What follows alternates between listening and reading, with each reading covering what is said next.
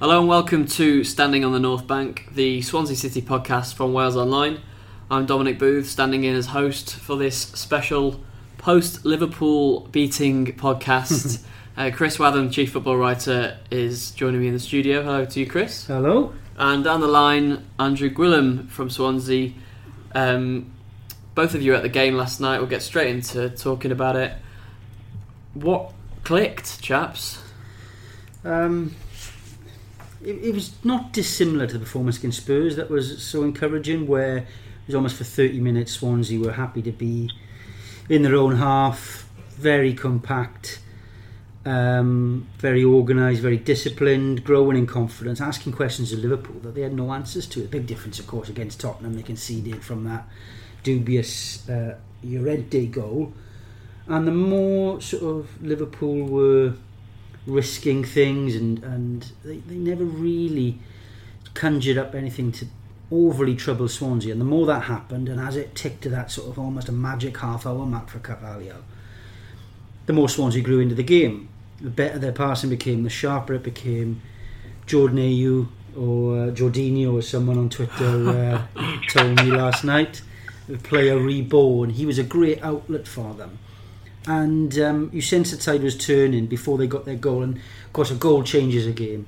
I know it's an old cliche, but it gave Swansea something to hang on to. They didn't have to be adventurous second half. They could then just say, "Right, come on in, in, in Liverpool." In terms of what, going back to your original question, what is what has clicked, what has changed? I think the clarity of what Carvalhal is asking them to do is obvious. Confidence is huge. I think the fans played a part in that as well. You know, it certainly wasn't although you know it was a restrained performance in terms of attack and ambition. Um, there was a sense of everyone behind the team. There wasn't the sort of groans of, of you know going sideways or backwards as they were sometimes in the first half uh, because it was part of a tactical ploy.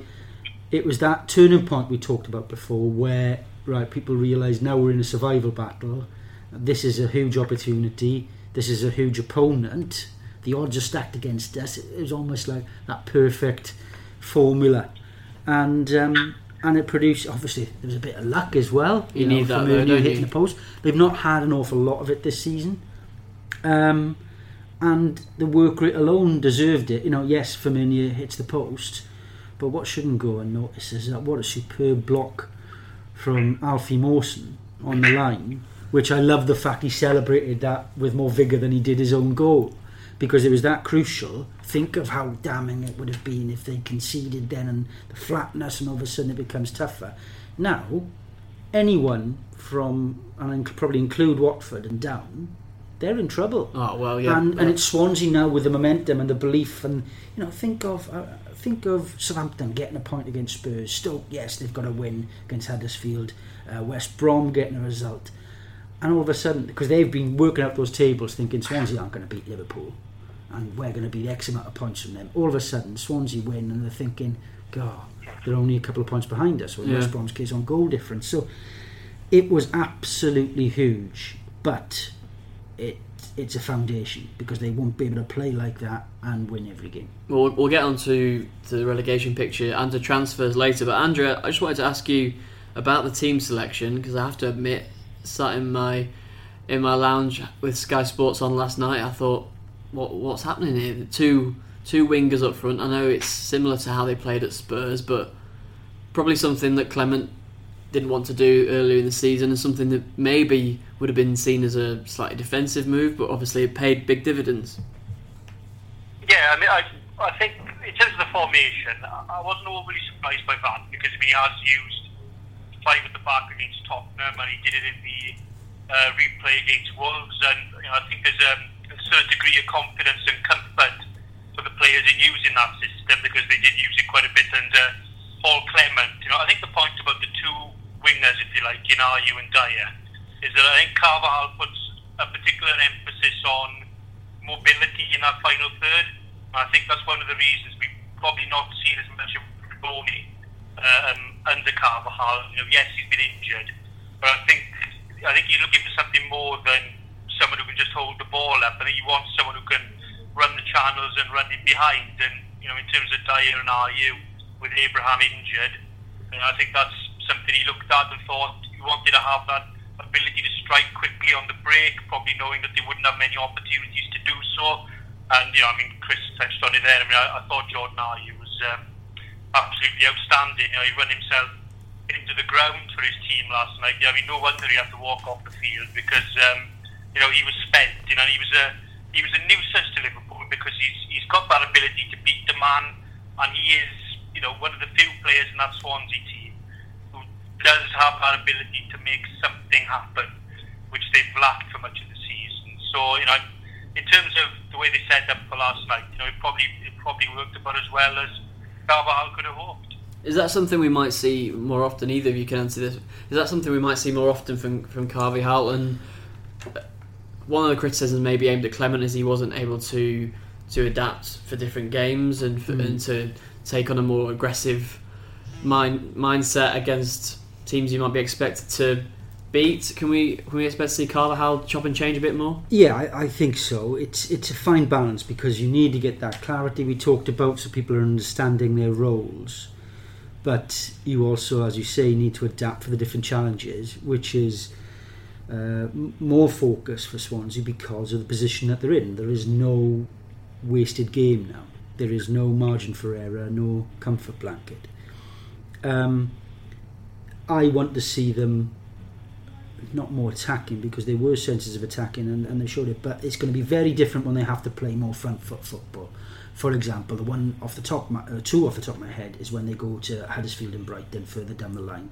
You know, there is no way in a million years they'd be able to use that same ploy, uh, even away from home, because uh, someone put it last night. There was a fantastic away performance from Swansea. Yeah. You know, um, they're going to have to come up with answers of breaking sides down themselves, and you know that Carvalhal, as you would have seen from from uh, Sheffield Wednesday in the Championship prefers a 4-4-2. We saw it at Watford. That was very encouraging. The, the way Diamond they committed. used a lot of Sheffield Wednesday. Yeah, and the way they committed more bodies into the box. Of course, you know what happens in January could have an impact. Um, but I'm not going to say the jury's out because this isn't about judging a manager. Um, he is the manager. This is about Swansea picking up points. But they're going to have to have more tricks up their sleeve, and I think they do. And I think it's it's almost perfecting those other ways of, of playing on that front foot uh, that will decide Swansea's fate.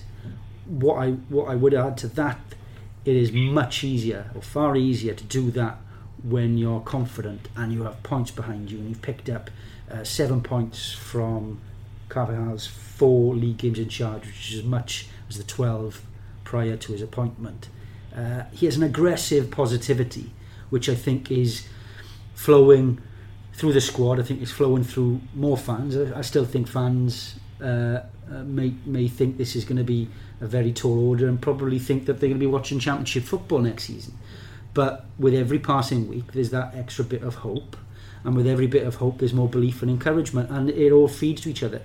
You know, momentum is so big in football, and and if they can grasp the momentum at this point um, then it, it, it could be absolutely massive for Swansea. Someone asked me today who which three teams I think are going to be relegated from the Premier League, and I couldn't say it in August. I couldn't say it in October. I still can't say no. now. Mm. That's how ridiculous it is. But Andrew, Chris mentioned transfers, so we might as well get on to transfers. Does that give? Does, presuming they get someone in, and um, we have we've been waiting and waiting, and nothing's happened yet. But presuming someone does come in, does that just some give Carl another trick up his sleeve, as Chris, Chris mentioned? It gives him another trick up his sleeve, and it gives everyone who was involved in the football club and supports the football club a huge lift going into that game at Arsenal next week. You know, you think how, you know, Chris touched on the atmosphere last night. You know, it's a sensational atmosphere down there. You know, great jubilation at the final whistle. You know, wouldn't it be great if there are one or two new faces in that squad or in that team when they line up against Arsenal next, um, you know, next Tuesday, and it, it just feeds into that bit of confidence, that belief, momentum, as Chris said. You know, I think, you know, if, if they could bring a couple in before Arsenal, it's almost the perfect time to do it, isn't it? You know, I'm sure they'd rather have people in earlier in the window, but you know, it's obviously a case of striking while the iron's hot. You know, they have just got a, a bit of a, a fair wind behind them in terms of you know they're on a bit of an upward trend teams above them. You know, I think a lot of them would have been starting to look at Swansea and going, well, they're probably going to go, and now it's who fills the other two relegation places. You know, instead, all of a sudden, all three slots are in play, and there's teams from 10th, maybe 9th down, looking a bit nervously over their shoulders in the coming weeks. So, you know, I still think they, they're going to have to bring people in. You know, as great a result and a, you know, as great the tenacity in the application was last night, uh, it still remains that you know the, the bottom of the table for a reason. No reason for anyone to think that they could still they could be fine without addition. They are going to need quality additions, particularly in the attacking uh, part of the field. But if they can do it within the next week, going into that Arsenal game, you know, it would just feed into a little bit of positivity that, let's face it, Swansea fans haven't been able to really feel or share in at uh, many stages of this season. Is there a sense that the Liverpool win that then maybe papers over the cracks a touch in terms of transfers? I, well, it shouldn't. And anyone who starts thinking that Swansea needs the head red, um, they need players in. They don't need a whole raft of them. And I agree in as much that they're looking for high caliber quality players to really make a difference. Sea um, bass. Yeah, they're going for sea bass. I, am not even a fan of, of seafood, but um, uh, it's probably doing a roaring trade in Swansea market right now. Um, they need, you know, it, it's encouraging who they're looking for. I hope, upon hope, that they're not on a bit of a wild goose chase and, and wasting their times going for something that's beyond them. The Liverpool game shouldn't change any uh, anything in the strategy. What it might change is the fact that such players and Carvalhal uh, uh, hinted towards this last night. He said when you go in for that type of players, it makes negotiations tough, especially with the position that the club in that win will have not only you know enticed people because oh right okay there, there's perhaps something's happening there, but it brings everyone else into it thinking well I've got a chance.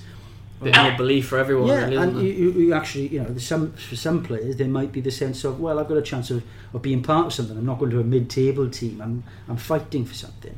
And of course they're still in the FA Cup with a great chance of, of making the fifth round. So there's that carrot, but you know they're going to have to not only spend but spend wisely because that has been Swansea's major failing is that they haven't re-recruited well. Selling is part of the game when you're a club the size of Swansea's.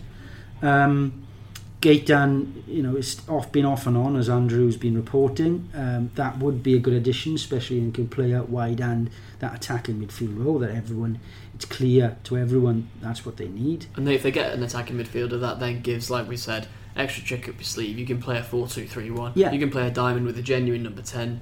It gives you more options than they've had before, where they've had to go, well, we haven't really got a number 10. Yeah, exactly. And, and it does. Uh, does give him that greater flexibility and greater avenues to, to attack sides and find solutions to the problems that, that are going to come over their way in the next 14 games. Um, it was interesting to have the information that um, Kaplan and Levien are you know, willing to put in, or be said to be putting in more money. How that comes about, whether it's uh, their own cash or whether that's you know juggling the budget and accelerating transfer funds, and they're guaranteeing that those payments or that that debt, it remains to be seen. Uh, it's the first time really we've heard of something like that coming coming from their end, so that's positive. The sort of caveat was that if it helps get certain signs over the line. Um, uh, the proof of the pudding will be in eating on every sense in terms of what they spend, who they spend it on, and whether they are good enough to um, to do the business for Swansea. Well, you got to hope so. But one one position, I don't know if you can enlighten us on this one, Andrew. I, I'm I'm astounded that Swansea haven't at least got a fullback through the door mm. um, this month. I know Ryan Fredericks has been has been mentioned, and uh, Andy Yiadom for Barnsley as well. Can you shed any any light on on that particular avenue of transfer exploration, Andrew? Yeah, I think it comes down to the fact that the need for attacking reinforcements is is greater. Um, you know, I know Swansea are short of full-back cover, and you know, that's not been in doubt since the summer. But a far greater concern has been the lack of creativity and the lack of goals in that side. You know, I, I'm, I'm, off the top of my head, I'm, i think that Mawson's goal last night was only their 15 in 24 Premier League games. You know, and quite clearly, you're not going to give yourself the best chance of staying up if you can't score goals and you can't create goals and you can't win games. So I think it comes down to the fact that that's the priority is getting in players who can help that side become far more potent in the final third. And I think once those are done, then for the full-back issue would be addressed. You know, I think that's kind of on the back burner. You know, they've got targets they are looking at. You know, as you rightly said there, Dobra and Fredericks of Fulham.